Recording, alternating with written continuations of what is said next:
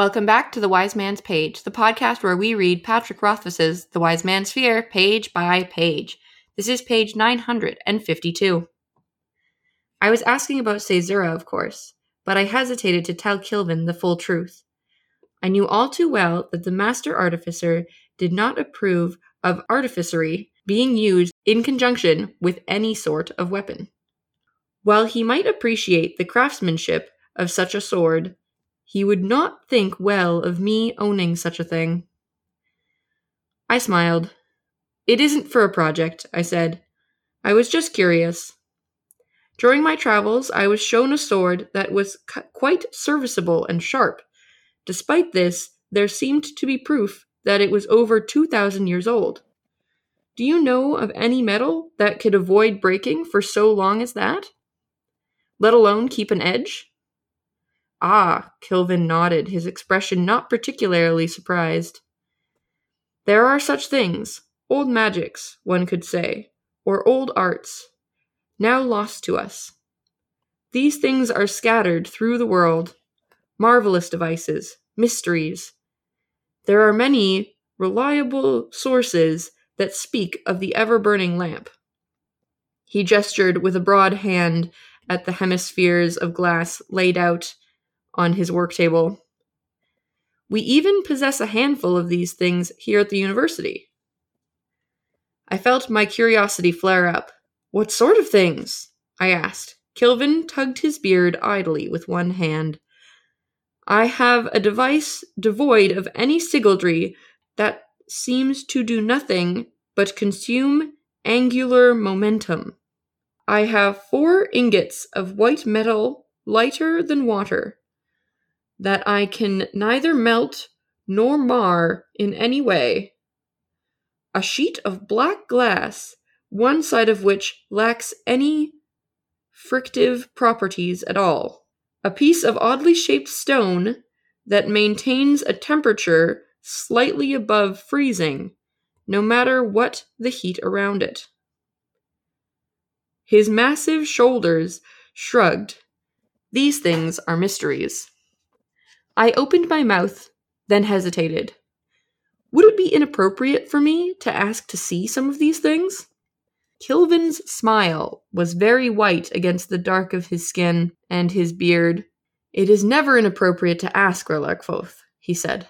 A student should be curious. I would be troubled if you were indifferent to such things. The big artificer went to his large wooden desk, so strewn with half finished projects that the surface was barely visible. He unlocked a drawer with a key from his pocket and drew out two dull metal cubes slightly larger than dice. Many of these old things we cannot fathom or make use of, he said, but some possess remarkable utility. He rattled the two metal cubes as if they were dice, and they rang together sweetly in his hand. We call these warding stones. He bent and set them on the floor, spaced several feet apart from each other. He touched them and spoke very softly under his breath, too quietly for me to hear. I felt a subtle change in the air.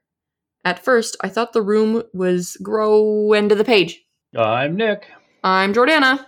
And now Jeremy is away. It seems that due to circumstances, uh, we cannot assemble a quorum of three, and yet we must soldier on. Perhaps it is a curse. A curse or a blessing, because now there's no one to disagree with me. I know at best you'll be indifferent. Yeah, well, you know. exactly. See, proof positive. I guess I uh, I would be a poor student by Kilvin's description. Uh, well, you know, don't sell yourself short, Jordan. I'm sure you could be a very good uh, uh, I'm sure you'd be good at sigildry. You like to draw things. I do like to draw things. Yeah, this is that's true. basically the same as sigildry. Yeah, right. Yeah, I uh, I'll agree with that. Sure, why not? Yeah. And speaking of sigildry, boom, excellent segue. Man, I'm good at this. Uh, I while reading this page, I was a little surprised at first that it's taken us this long. It's the end of book two of ostensibly a three book uh, trilogy, where we finally get the the introduction of what I think of as artifacts. Uh, these unique objects that possess incredible magical powers that defy comprehension via the magic system that we've come to know and, and expect, you'd think that these things would be injected sooner. But then I was thinking about it and I went, well, okay, he mentions the ever burning lamp, which is that's been injected for a long time. That's been there since book one. And then the idea that there's these swords. So it doesn't come out of nowhere. It's just that Kvothe hasn't like asked about them before and there's been no cause to bring them up except for Kilvin's obsession with the ever burning lamp. Um, but I love these little things. I love these trinkets. I love the idea that there's still magic that's un understandable. And um, they remind me of Numenera, which I will get into if you want to. Will you I mean, I me do for not want to get into that. So I I'm not like a as big a lore person as uh as I'd like to be, honestly. But uh, I'm I'm ready to hear the lore. Numenera is a is a setting, is a is a you know role playing game setting, and uh, in Numenera, it is set on our actual Earth, but an unfathomably fa- long distance into the future. And there have been multiple civilizations that have risen and fell, risen and fallen, and all of their like random artifacts are still all over the world in various stages of of repair. And the conceit of the setting is that no one really understands these artifacts, and they're all like from vastly different types of technology um, empires or, or worlds or whatever. So no one really understands them, and they're indistinguishable from magic. And they all kind of work like this. It's all just like weird stuff that has weird effects. So uh, I seem to recall there's a sequence where there's like it's like a, an orb and you throw it and then all like a, it'll fill the room with water and the idea being that at some point in the far distant past this was like a tool or an object that had some use or utility but it's impossible to understand uh, what it was It's for for when it's it really used. hot in the summer and you want to go swimming, but It you could be. aren't near a lake. But the whole point of the setting is that you're meant to kind of use these things ingeniously. It's meant to be a bit of a change from the magic items of Dungeons and Dragons, which are like you know plus five longsword.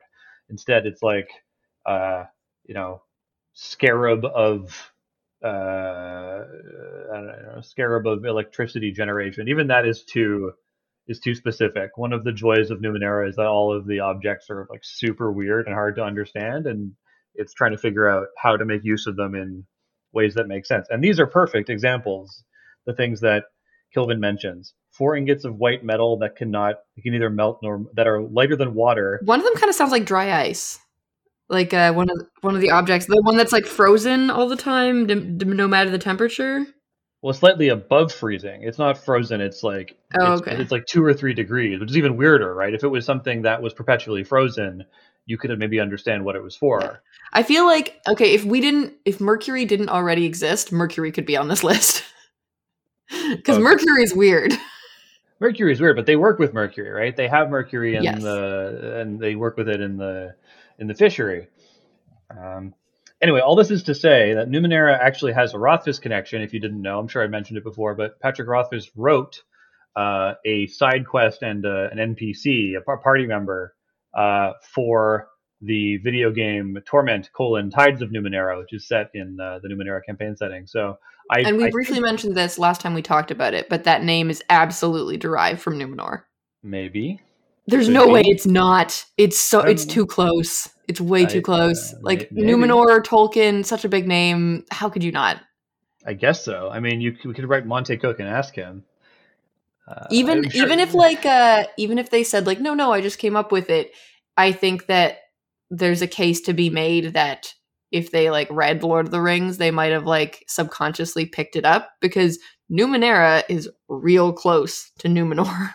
it is, it even has an accent in I think the same place, and it's like a it's an ancient um, empire. And if you think about yeah, if you think about what Numenor is and how it kind of doesn't exist in the frame or in it kind of doesn't exist in the narrative of like the three main Lord of the Rings books, it makes sense. Like it's a lost civilization kind Yeah. of, right? yeah, I can see that working. Unless, of course, you want to watch the Amazon show, which is apparently set there.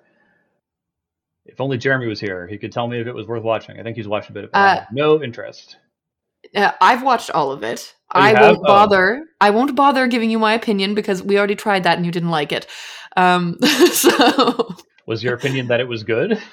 Uh, the thing is, you have to look at it in a certain way in order to enjoy it. And Certain there point are of view. Yes, indeed. Um, but like Jeff is a big Lord of the Rings lore fan. Um, he's also less picky than most people when it comes to like nerdery. Um, but he really enjoyed it, despite the fact that he was like he easily could have been like, "Oh, that's incorrect due to the lore of this, that, and the other thing." Pushes up glasses, but he like he was like, "Oh, okay, I see. Like that's maybe not how I would have put it, but I see that they used this, that, and the other thing from the lore, and they changed it in this way, and that's why they see it this way." And like he didn't agree with everything in the show, but he still really enjoyed it. Well, Jordana, I asked for your opinion, not Jeff's opinion. I mean, I also really enjoyed it, but just not for the same reasons. Like Jeff had an educated opinion on the show, whereas I just watched it and was like, "This is great." It was a good time to watch it with Jeff, though, because he would then share those opinions, and I would be like, "Wow, I had no idea that this moment on the show was actually based in something that was written in the book. I just assumed somebody made it up," which is true. Someone did make it up, but like. I like how much of it is like t- based in Tolkien's work and how much of it isn't didn't matter to me. I, I just I had a good time watching the show. It was it was entertaining. Uh, I thought the design of the of the different like cultural garb was really cool. There was a lot of people who balked at the at the armor for for the Numenorians, and uh, and like I I do think that it is kind of funny to think about it. It's very unrealistic armor, but it looks cool. And just like yeah, there was all sorts of things that I was like, this is cool. Like I don't I don't really have a problem with this, and I'm having a good time. It's a good story. It's interesting. I liked it. All right, you heard it here first, folks. The Lord of the Rings show is good, actually. Watch it with a Tolkien head, and you won't be disappointed. or watch Um, it with someone who knows nothing about Tolkien.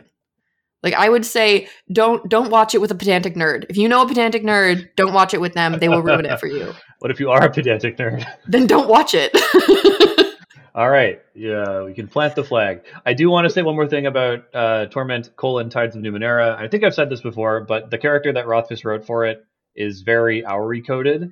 Um, uh, I don't want. I don't know. I, I could talk about the character. It's a really interesting kind of twist on RPG uh, party members because uh, she is much like Auri, a kind of uh, lost waif with uh, you know mysterious, potentially godlike potential, but she is basically a millstone around your neck in like in like combat situations because she is a literal child, and so she fills up a slot in your party that could be taken up by combatants, but uh, if you ever send her away, you know, most of the time you can send away your party members to like hang out at the inn, uh, which is standard kind of RPG game mechanics. But if you ever try to send her away, then she like cries and, and leaves forever uh, because she's a child and she doesn't want to be abandoned again. So you're kind of stuck with her unless you want to be a pill. But if you make it through the most of the game and solve her uh, her quest line, let's just say it uh, it pays you back tenfold.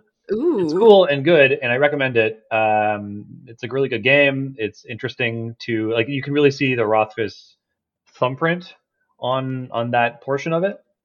And uh, all that is to say that uh, i really like all the weirdo artifacts here. Uh, i hope we get to see some more of them i feel like as we're zooming into book three this is kind of setting up something else the idea that there's these weird un- incomprehensible artifacts uh, maybe that's setting up something that we'll learn about in Yale, or maybe that's setting up the uh, the Lackless box. It's interesting that we spent all this time diving into the quote unquote scientific mechanics of magic of this world, and now we're encountering things even more so than naming that defy explanation. I feel like it's setting something up, but we'll never know, at least until book three comes. I'm gonna say, well, we'll know eventually. Well, eventually, one day, maybe we should have a special episode about it. But I, I kind of want to have a conversation about like about the delay. Um, I feel like a lot of opinions are souring on the internet and even among our own uh, fan base. Some of the the chatter I've been seeing on the Discord, uh, people seem less and less optimistic and more and more bitter about I mean, how old is Rothfuss Rothfuss? communicating. Uh, I mean, I guess he's probably pretty old. He was already like I think he was in his 40s when he was published initially because he was a he was a forever. Okay, so let's assume he's like in his 60s. He's got like at least another 20 years before before like it's really going to be a problem. I feel like, and you I know mean, what? Uh, like it's I'm, been almost twenty years since the books were published at this time. yeah, you know what? If I have to wait till I'm 50 to get it, I honestly don't care. I mean, I don't care. Like that's that's the thing is that I kind of don't care. I'm pleased that we got what we got. I like that we can squeeze this podcast out of it and and we get to hang out and chat about it and we have this little community. Like I'm okay with it. I just feel bad for Rothfuss. Like he said I, I was saying, you know, we could we could do a whole episode about this. We can dive into a little bit. He said initially, like, oh yeah, this is the prequel. Essentially, this is set up for the rest of the book set in this world. And I'm sure he has more stories to tell, but the actual the actual mechanics of getting the book finished and published are blocking all of those things. And to me, what's the biggest tragedy is like what we could have had. You know, if he could have like Terry Pratchetted the hell out of book three and just turned it out, even if it was a bit of a miss, he could have kept on churning out books, but it just like didn't happen. And there's so many other factors now uh, that are probably like pressures on him. I feel like the great unfinished work is the tragedy of all life. Like it is the tragedy of anyone who is creative and prolific, not necessarily in their product, but in their ideas. Like if you are prolific in ideas, you will never finish everything you want to make. And that's just that is the tragedy of life. It is it is It- something that everyone needs to the- accept. The tragedy of Rothfuss is that he will never finish anything, not just everything, but like the I mean, he finished two books. he finished two books, but it seems like he has so much more in him, and it's the fact that this third book is is blocking him seems to mean that he won't or can't produce anything else. It's a real tragedy. It really makes me sad to think about, and like I kind of wish he would just like stop doing streams. I wish he would just sort of because I think also the the need to stream, the need to like communicate with his fans is harming him more than not. I think initially his communication with his fan base was a feather in his cap, was like a bonus, a benefit.